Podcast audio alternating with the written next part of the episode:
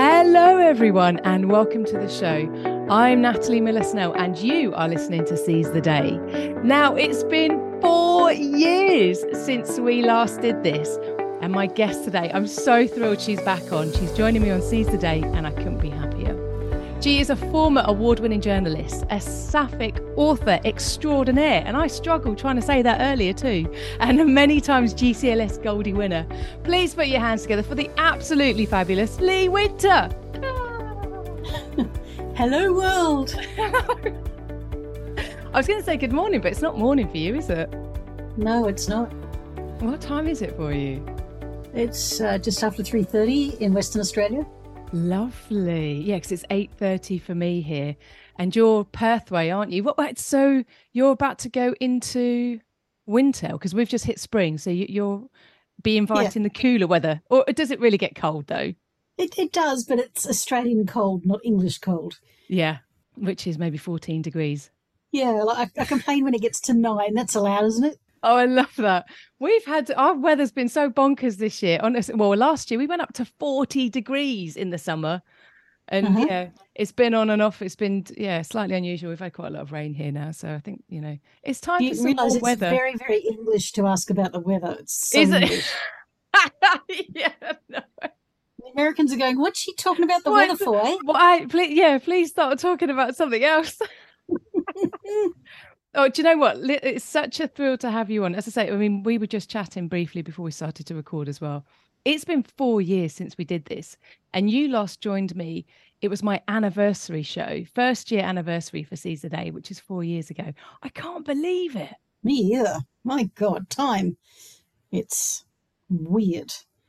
Isn't it? I mean, we have had COVID in the middle. It's just but it had four years is quite unbelievable. So anybody who hasn't listened to that show, I will put a link in the show notes because Lee and I talk about some really delicious topics and some really great stuff in terms of well, I mean, how you got to be the author that you are from your journalism days, some really great anecdotes, some great stories, and just kind of what got you to where you are today.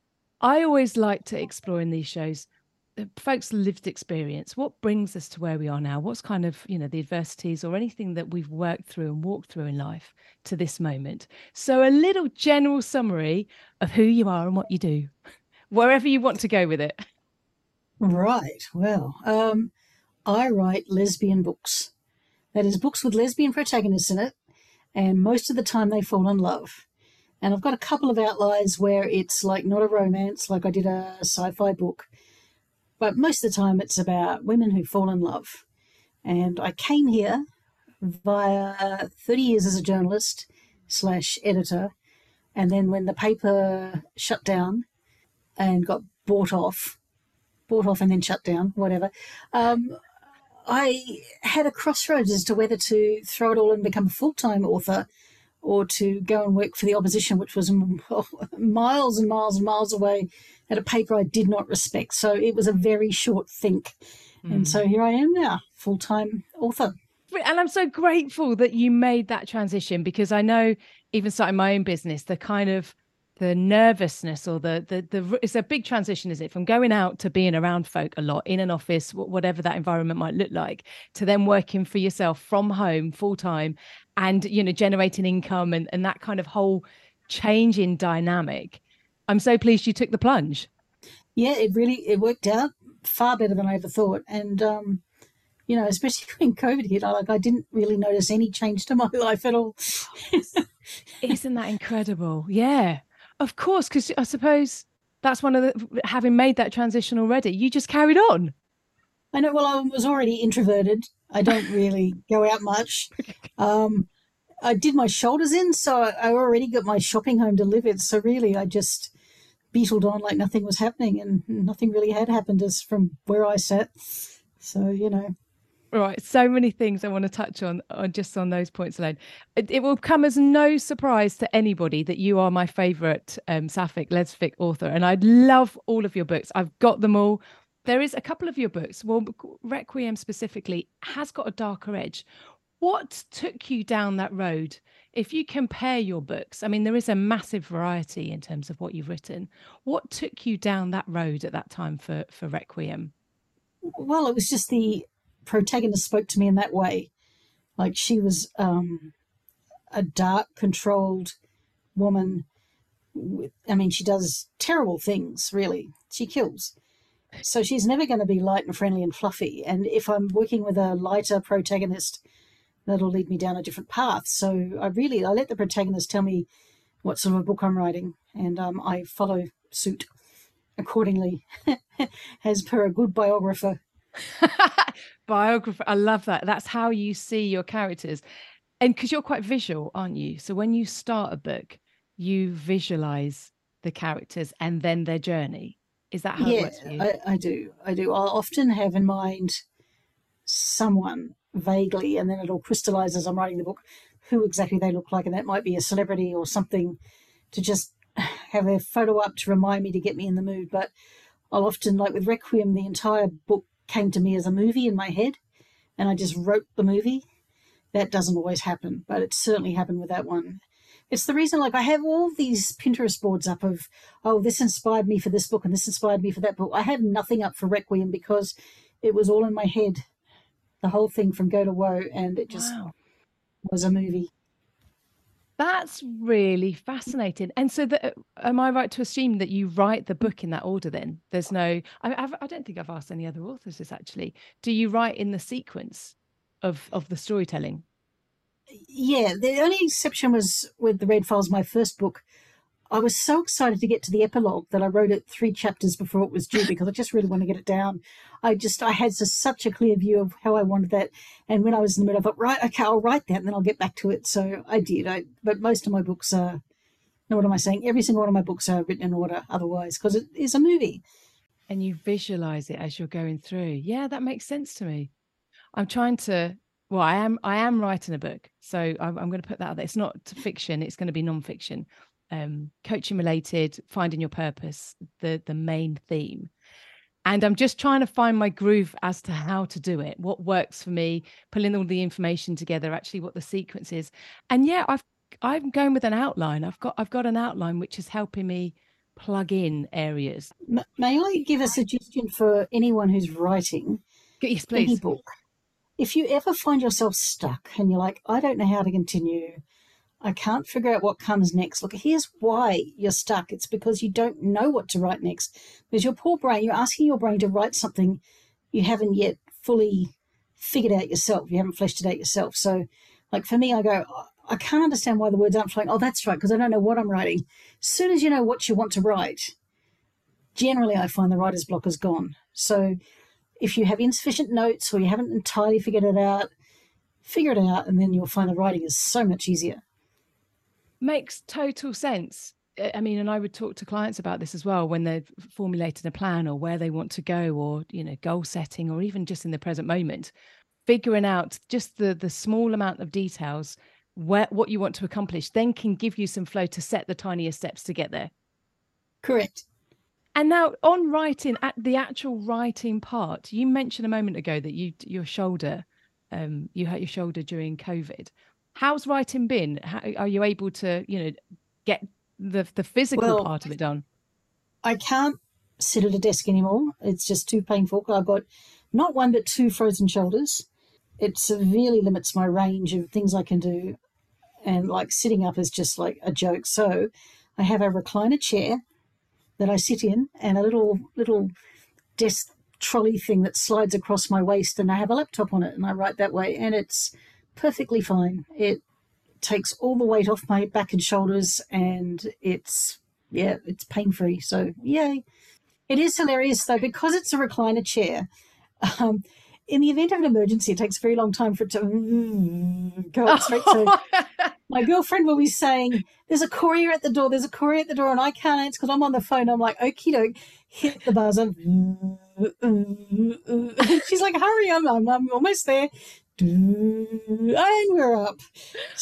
oh, that's brilliant! So it's like some Simpsons sketch. It's very embarrassing, but anyway, there you go. So how's the garden coming along as well in that sense? It's yeah, it's all lush. All the the birds love it and the quendas love it and so on. Unfortunately, sometimes the neighbour cat loves it too, but you know.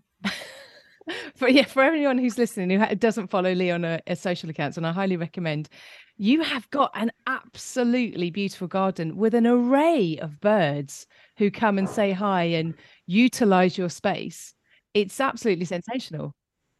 Well, Sam treats them with uh, filtered water, organic fruit and vegetable, the best bird seed. And I mean, you know, they come from miles around to have a bit of a feed and flap off.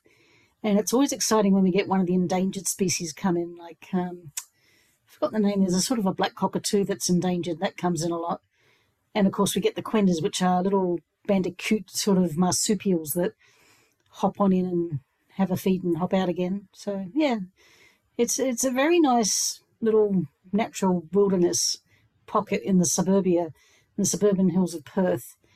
But like I say, we do try to keep the cats out because cats and wild birds don't always mix well. But I do love cats. I wish I could have a cat, but I can't for reasons as stated. yes, you perhaps wouldn't have as many birds in the garden. No, I would not.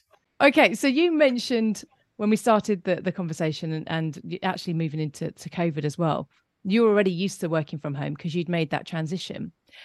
How, if someone's looking to to start perhaps writing or bring that in as a, a part-time gig while they're still working to ultimately become full-time what's the best piece of advice that you could give them based on your own experience to kind of make that move well I, yeah, I was writing while I was still working, and I'm going to give you the advice that Bryce Courtenay gave me. Uh, he's a he's passed on now, but he was a very famous Australian author who wrote The Power of One. Is that it? Yeah, The Power of One. Anyway, he said always set aside the same time every day before work and then write then. So he'd get into work at 6.30, he'd bang out one hour's work of writing and then he'd start his working day. And I thought, that sounds like bloody good advice to me. So I thought, I'll do that. So I got into work at 7.30 and I'd do an hour's writing and away I go. It really, really helped. Um, until my boss, my wily, wily boss, my ice queen of a boss, realized I was getting in early and she started coming in early too and giving me work to do. And oh. I couldn't say, but, but Di, I'm writing a book because I was on work, you know, resources. And she knew that cunning woman. So she was taking advantage and I was like, oh, damn. But anyway. Oh, bless. So then, so then, how did you how did you facilitate? Well, I would do her tasks. I'd attend to her tasks. They were always small, and then I'd get back to writing, and then she'd interrupt me again, and I, and the cycle continued. But you know, she she didn't try it on too much because she knew it'd piss me off, and uh, so yeah. Oh, so I that's how I wrote my books for a while. I would also give up a weekend every now and then. I'd just write from dawn to dusk, Saturday to, to Sunday, but that's not very feasible for people. So yeah, I recommend the Bryce Courtenay School of okay. Thought. Just get into work an hour earlier, write for an hour, and then you know start your working day, and then it's done. Yeah. Then you have to think about it. You're doing it when you're freshest. So, yeah, I'll find in that time that works for you, and the consistency is what I'm hearing there. Yeah, yeah. keep into the consistency, and then you you're, you're achieving, aren't you? You can actually see what you've done. Yeah. Well, then in a month's time, you've had like a month's worth of hours, and it's like you've almost certainly probably got thirty thousand words or something. Mm. So, yeah, before you know it, you've got a whole book. And we will come on to what you are writing now 30,000 it's just made me think about where you're at with your new book. Um, but a couple of other questions beforehand. Do you i'm curious do you prefer to listen to books or read books? And do you consume a lot of books during before or after the writing process i always enjoy books um, a great form of relaxation i like to read in bed at night before i go to sleep and in the morning, when I am uh, going for my walk, I like to listen to an audiobook. And I also have a book always playing in the car. So, yeah, I think I am a relatively big consumer of books, not a super user like some people who power through one a day. But yeah, I'm always got something on the go. And a variety as well, then. So you read and listen. Yeah, yeah. So it's in, when I first started with the audiobooks, I'd struggled and I think that's to do with the narrator, and that's not to say one's better than another; it's personal preference. Um, but once I found a few that I enjoyed, then I was able to consume books. Yeah, more. same it's, here. Yeah, it's good when you're out walking. You're right. Yeah, no, it's it really keeps you thinking about the story as opposed to oh no, I'm doing exercise, which is yeah. my thing. You know. you're actually learning or enjoying, enjoy, yeah, having entertainment as you're walking and doing exercise. I love that.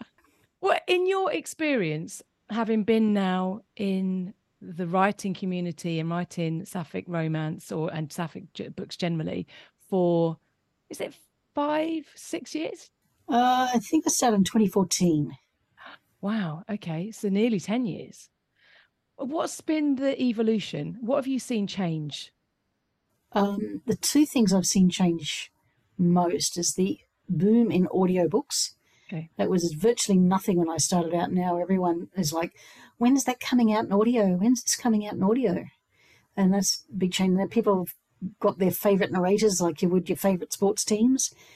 and the other big thing is the change in uh, it was always lesfic when I started out. Now people are using the word sapphic, so it encompasses bisexual readers, pansexual readers, and also WLW is coming up to women loving women. So again, it's not saying you have to be a lesbian to read or enjoy the book. You can be into women in other ways or not at all. But um, so, yeah, those are the two things I've seen that, I mean, wasn't even thought about when I started writing. And now it's a big thing. A bit more inclusivity in that sense, then? Well, it's just a, um, using an umbrella term to refer to lesfic, whereas once there was no um, umbrella term. But don't get me wrong, because Lesfic is still far, far, far more searched in Google uh, as an SEO term, lesbian fiction, lesbian books, far more searched than, say, Sapphic.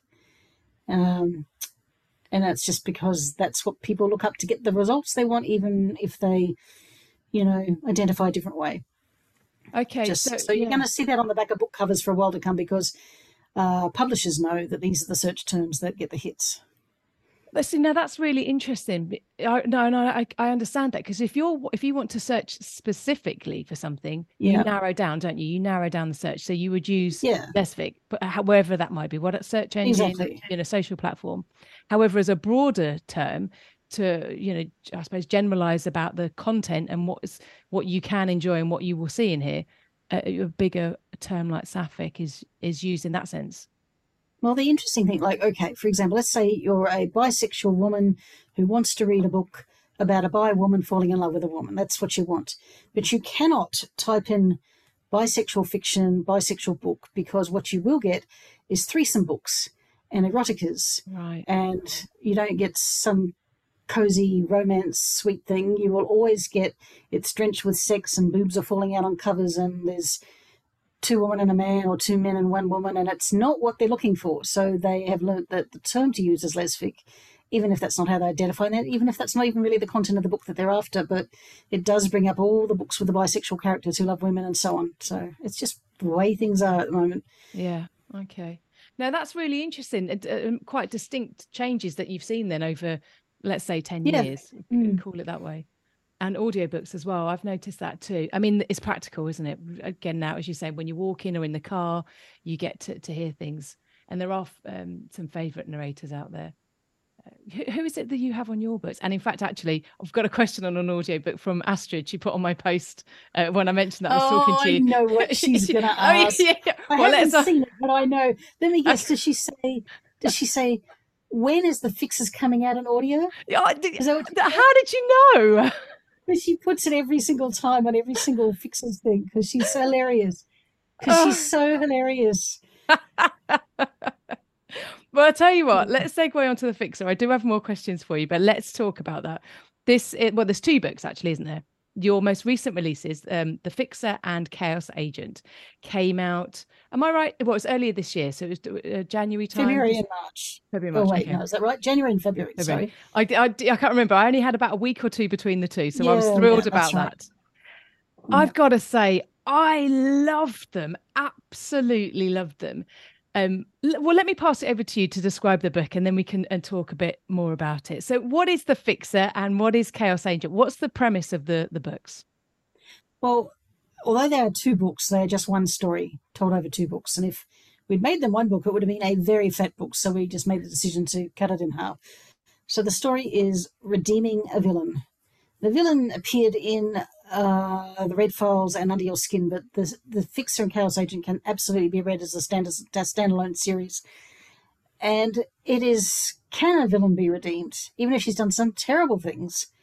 And I set about doing that. And the villain in this case is a woman called Michelle Hastings, who runs a secretive company called The Fixers. And for a price, she will fix anything. Underhanded, scheming, nasty things. She will fix elections. She'll buy seats. She will um, get people published who shouldn't be published. She will get crimes erased. She, no matter what it is, she and her company of fixers will make it happen. And into her world stumbles the panda, sweet, naive, guileless, social justice warrior, Eden Lawless, who thinks, poor Petal, Michelle is a good company, doing good for everyone. She's hired for a small side job by Michelle, and in the process of everything, they come to be very fond of each other until, of course, Eden works out actually Michelle's a villain, and goes.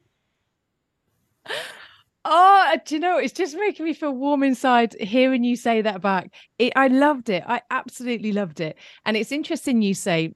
So there's several things actually. The Fixer and Chaos Agent, two books, one story. You need the length. I wholeheartedly believe, and I'm grateful to you for the length of the story. It should not and could not have concluded in one book um, the particular character that Lee's talking about, Michelle Hastings, who is the villain in the story, um, and the and the the uh, the earlier books, the Red Files and Under Your Skin, whilst you mentioned they can be standalone, I highly urge and encourage everybody to read the former two books. And in fact, I did say to my friend recently, I was reading The Fixer. I said, You've got to read this. It's brilliant. So she's busy Googling The Fixer. And then I say, No, no, you've got to read Chaos Agent as well. Scrap that. Start from the Red Files. This is where you need uh, to begin to read the whole thing. Poor woman. I'm I know. Sorry, she said to me, she She's said, just like going to go, No, I just one book. yeah. Anyway, it, you really need the length of the books because uh, on the back end of the first two, Red Files and Under Your Skin, I did not like Michelle, and I don't use the I don't use the word hate um, in my vocab generally. it doesn't land very well with me. But I'd go so far as to say I actually hated her, really, mm-hmm. for what she did in the story.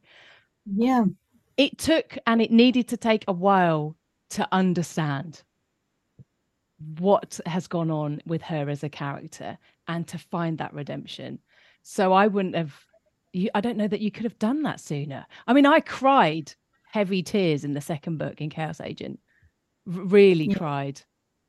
Yeah, How was it too. writing it and really exploring her as yeah, a character? Yeah, it was. It was so hard because by the end, I mean, I really loved Michelle too. I mean, I hated her in Under Your Skin. Mm. She made Catherine Ayres cry for God's sake. I mean, what a monster! yeah. And I, I didn't have any plans at all to write the fixer uh, and redeem Michelle. I thought, no, you've made your bed, you can lie in it. And I had people asking me to, and I was like, nope, absolutely not. But then along came narrator Angela Dawe, who I adore, and she narrated a short story that included Michelle as a character. And the way she did her voice, oh, I was just transfixed. I had to, I had to know everything about her. She just had this really clip no nonsense. And I was just like, who are you? And so thus I wrote The Fixer. Yeah, so redeeming her was wonderful. I had the best time. And when I had to make her very vulnerable and just before there was a scene that makes her break down and she realizes she has a lot of hard feelings about Catherine Ayres, and just before she has to meet her, there's the scene where she's very vulnerable and I cried my socks. I, can you cry your socks off? I cried my yeah, eyes yeah, out. you can totally. You go for it. I cried my eyes. I felt so bad for her, even though everything she did was on her. It was all her mm. choices. Mm.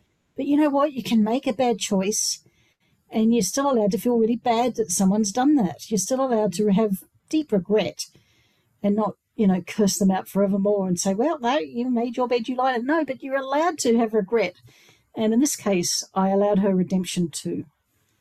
Yeah. It's so interesting you say that. And it, for me, it's a reflection of life as well. And, uh, you know, how we walk through society and, and amongst people, not really fully understanding each other or taking the time to pause and be curious. And granted, you know, some people present in a prickly way, which might make others retract. And I understand that. However, there is something about us as being unique individuals and the the the stories we carry, the experiences, the challenges, the trauma that come with any one individual that actually makes them a really rich person to get to know when we take the time to be curious and just you know lawless in these books how she be she's herself naturally and just interested and that makes all the difference. I mean that's what i took from it. I mean is that was that your intention? Well eden saw michelle as more than just ooh the scary boss that no one should talk to. Mm. and from the moment they met she demanded to be treated as michelle's equal which is something else that michelle's not used mm. to being seen is a very powerful thing for human beings even though eden wasn't actually seeing all of who she was the evil stuff she saw her humanity and Michelle had lost focus on that. She sort of lost or thought she'd lost that part forever. And here's someone who keeps pointing out that she's, oh, you're only human and it's it's wonderful that you're feeling sorry for this boy here. And, you know, she just keeps pointing out her humanity. And Michelle suddenly realizing there's more to her than she thought, that she hadn't lost that spark and being seen. It's not only powerful, but it's restorative. Mm. Yeah, that's a really great way to to say it. Actually, that's a really great way to speak about it. Seen, valued, and heard, and respected yes. for the individual that you are. So that yes. if you've perhaps cho- not chosen, if you've had to through experiences block off parts of who you are, actually, I can tap into those.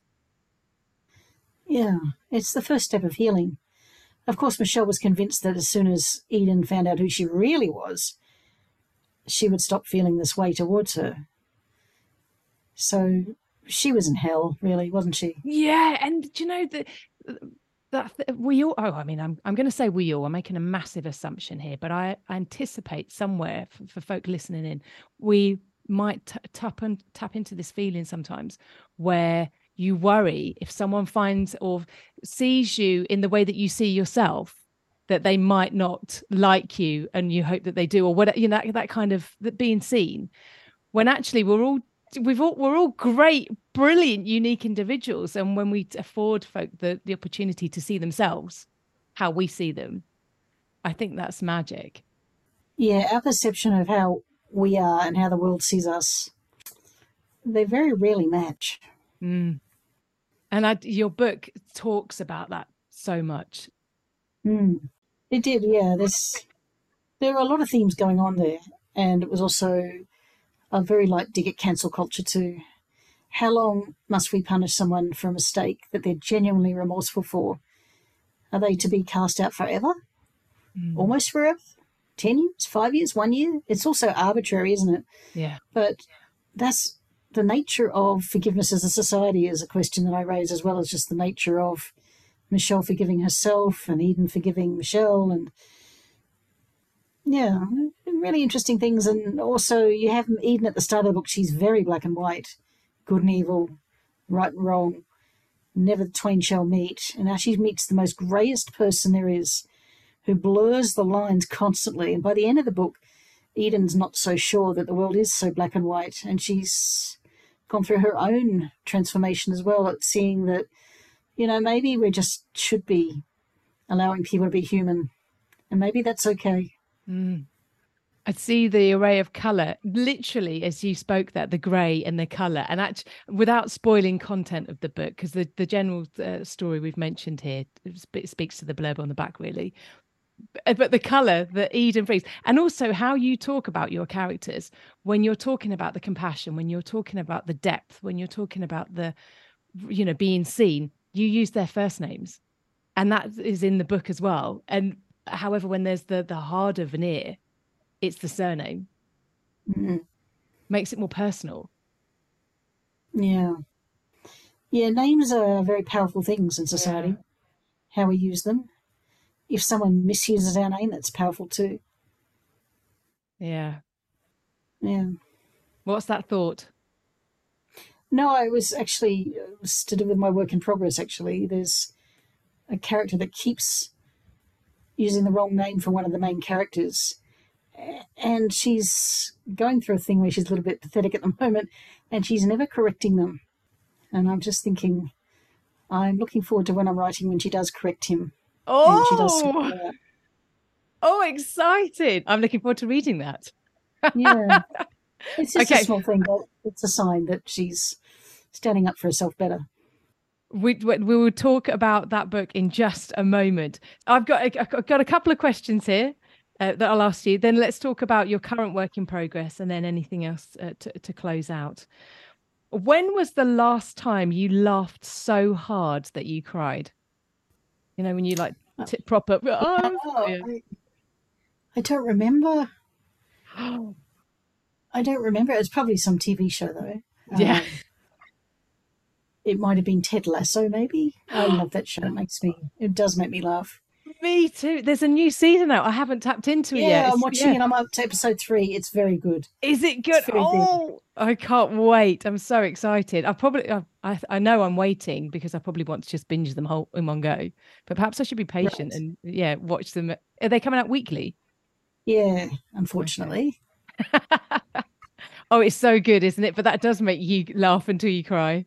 It did. They, they, they often do something that makes me just like, oh my god, that's funny. Brilliant. Oh yeah, Lasso. The the um believe. Yes, absolutely. Now, Lee's your pen pen name. What ha- does it feel like you've gone alter ego when you write your books? And how long does it take to adapt to something like that? I use my pen name so often compared with my real name that I will go for weeks without using my real name. And Oh. so some days I am just I'm just Lee Winter. The other day I was at some cafe and they wanted my name and without even thinking I said Lee. Brilliant. And then I realized later, well, at least they can spell it, unlike my real name. And I'm like, I'm fine with that. And so thus it is. My publisher, when she Skypes me, calls me Lee. Oh, Fellow authors call me Lee. Everyone who knows me in the authoring world calls me Lee, even if they know my real name. So how about that? Yeah. And even my girlfriend doesn't call me by my real name. It's always just, you know, an, an uh, affectionate term. So Got you. really, I just don't hear my real name very often. You are Lee. I am Lee. It's a good thing I picked a name I like, isn't it? It really is. It really is. Do you want to know something funny? My my pen name was almost going to be Adele Winter until Ah. Astrid found out that there is an Adele Winter out there. And so we had to change it. But I was very close to being Adele. No way. Oh, see, that's funny because I know you as Lee. Yeah, I can't see Adele. That's really No, me either. I'm sort of okay. I don't even think Adele Adele was that big when I chose Adele. So right. that would have been. It's a good thing I didn't choose Karen. I mean, that's also had a rise of its own. Yeah, absolutely. And how's the um I remember we spoke about this right back when you first started writing uh, having winter as your surname puts your books at the end of the alphabet. Very foolish decision, people. Do not do this. You will always be last in any list. People most of the time will have given up at about K. Just, you know, I don't know what I was thinking. And people think I chose winter because I wrote Ice Queens, but I wasn't writing Ice Queens when I started, at least. I didn't even, there wasn't even a term for that. Yeah. I was just writing books with sort of these particular types of protagonists. And it was only after about book two, three, Ice Queen became more common. And then I became synonymous with Ice Queens. And now people think, oh, you chose winter because, no, I did not. Coincidence. Oh, yeah, it is actually a quite a good coincidence. Actually, it does a work well. It really does. You know what's funny is uh, when Game of Thrones was coming out and they used as their kicker line, Winter is coming. And one of my readers had never heard of Game of Thrones and never seen anything about it. And suddenly people were having "Winter's coming everywhere. And she's like, Lee, your marketing is magnificent. I'm seeing it everywhere. I just laughed my ass off. Oh, I bet. Yes, I'll I'll jump on that. Absolutely no problem. Bring it to me. What's been your favorite book that you have either read or listened to so far this year? this year, This, uh, well, I suppose it's been three months. If you want to go into next year, that's last year. That's fine. look, this isn't a sapphic read, but I absolutely adored Andy Weir's Project Hail Mary. Okay. which I listened to on audiobook. It won the best audio book for, you know, it's a mainstream thing. It's a sci fi tale about a man who wakes up naked on a spaceship in the middle of nowhere, doesn't know who he is or how he got there, and that's the start of the story. And I just loved it. It engaged all my senses. But yeah, that is a good intro. It really was. It was. It's really brilliant, and it won the best audiobook for a reason too, because there's a lot of technical stuff going on in there that is just brilliant. And the best sapphic, I really enjoyed E.J. Noyes's. Uh, if I don't ask, I think it was the If one that the, came the out that most recent the- one. Yeah. Yeah, the, the one that came out that was about the doctor's point of view and her Yes. Ask Tell series. And I don't like military books. I don't like them because they often have sexual violence against women, harassment, Mm. um, women getting bullied, women getting raped, women getting blown to smithereens, women getting trapped. I hate feeling trapped. So I, it is so rare to find a military book that doesn't have any of that stuff in it. And it's just two women falling in love in the army. Yay.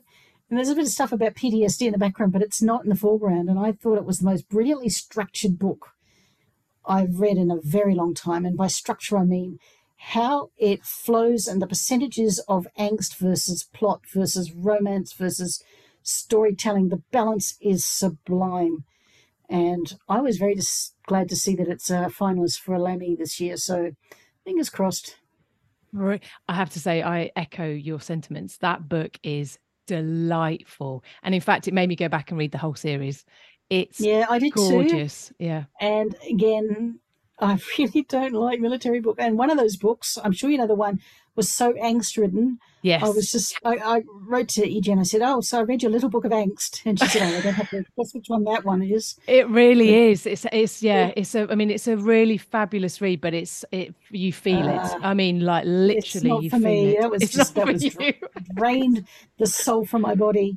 It's yeah. It was well written, but boy, oh boy, no. So of all the books, yeah, no, if I don't, if I don't ask, It's I think that's the title. And it was extremely well written. Yeah. Yeah. And I think I heard it. Yeah, no, I, I did. I heard it as an audiobook. So that's Abby Craden did a great job. Okay. Okay. You you heard it there, folks. It is a great book. Absolutely. But I also liked, I forgot to mention Strange Attractors. Okay. Now, by debut author Ana K. Wrenn, which is the iciest ice queen who ever did ice, a professor at a university who is convinced she's being stalked. but she's also a little eccentric and she's on some special drugs and making a little bit loopy. So is she really, or is she just being paranoid? And that's the whole story. And she falls in love with uh, another assistant associate professor who is the complete opposite and just doesn't let her go, get away with anything. And it's just a remarkable book, so beautifully detailed and described. And it's amazing that's a debut author book. Just Wow. amazing. I've not read that. But it's very, very that. dark. And a lot of people have pointed out that they thought that the ice queen was too dark. So Oh. if you like your ice queens on that side, it's for you. If you like them on the light side, don't. Just don't. Yeah. Okay. I'm now super intrigued. I'm going to have to go buy. I'm going to have to read. Oh, no, that sounds really good, actually. Really good. On book writing, what book did you want to start, but you haven't written? Is there one? Well, it's my current one. I mean, I did start it and then I stopped. Well, let's talk to it. T- tell us about it. What is it that, what's the story about? And what is it that brought you to starting and then stopping? And now starting Uh, again. Yeah, it's called Vengeance Planning for Amateurs. It's a story of a young woman who is just hopeless in love, and every partner she's had has done her wrong, cheated on her, or stolen from her, or just done stuff like that. And then one of them steals her beloved stuffed penguin, and that's it. She absolutely decides, I am not going to be a doormat anymore and decides she's going to put up an ad in the local crime and murder bookshop for a hench person to help her enact a vengeance bucket list. So she needs someone to apply who can help her basically wreak revenge on her on four exes. Now, of all the people who applied, one of them is the mysterious bookshop owner herself, and uh, this um, what do I call the other one? Her name is Olivia. Has already got had a bit of a contentious relationship with this woman. So those two start working together, even though they don't really get on, and they're terrible at it. They're terrible at it. They're competent women in every other aspect of their lives, and it turns out they're just not good at vengeancing. And it's my first romantic comedy. I like that. Why did I stop writing it? Because you, when you're writing comedy, you have to be have a light touch and a light mind. You have to be sort of in the mood for it, unlike any other book. And I, I wasn't in the right headspace. And um, now, after writing the very dark and heavy Fixer and Chaos Agent, I thought, you know, I think we should all have a bit of silliness in our lives. And so I've been writing this. I picked up where I left off, but I'm now at 30,000 words. So it's humming along. That and hence 30,000 earlier as well. That's brilliant. That sounds really fun, actually. I can't wait yeah. to uh, get my hands it, on it. It is just a bit of absurdist fun. Like they just keep getting themselves in the situations you're like, oh, God. No, we're not going to get out of doing? that. Yeah. And I just like playing against the type where you've got someone who's very uptight and formal and disciplined and all that, being forced to do something that is just so out of her comfort zone. And yeah, I'm humiliating this poor woman. I have to, you know, it's just so funny, honestly. Do you have a date for release? or something aiming towards? Not not a date for release, but I have to have it finished by August 8. But so it'll probably be okay. out next year. Okay. Oh, fantastic! So we've got something for next year. But well, you did spoil us with two this year, so that's. Um, I did. That's I how I see it too. That's how, yeah. We we'll hold on. We'll hold on. Um, right. Okay. So you need to guess who asked this question. Who is Astrid. your? no, no. Who okay. is your? Who is your favorite author and why is it EJ Noyes? Okay, that's a bit of a tough one.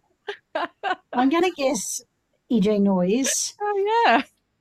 And she's my favorite author because, no, she's not.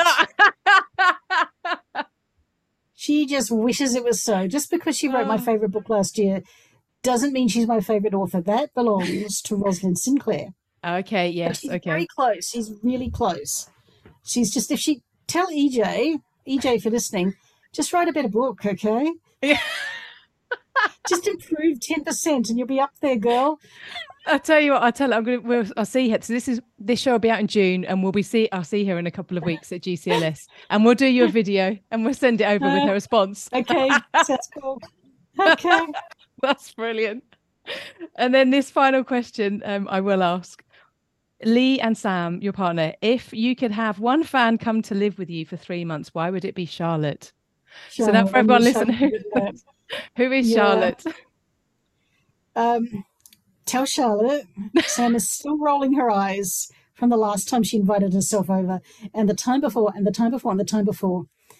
But um, yeah, we'll we'll look into the situation and then we'll let you down. I mean, we'll look into the situation. That's brilliant. Now, Charlotte is one of your beta readers, right?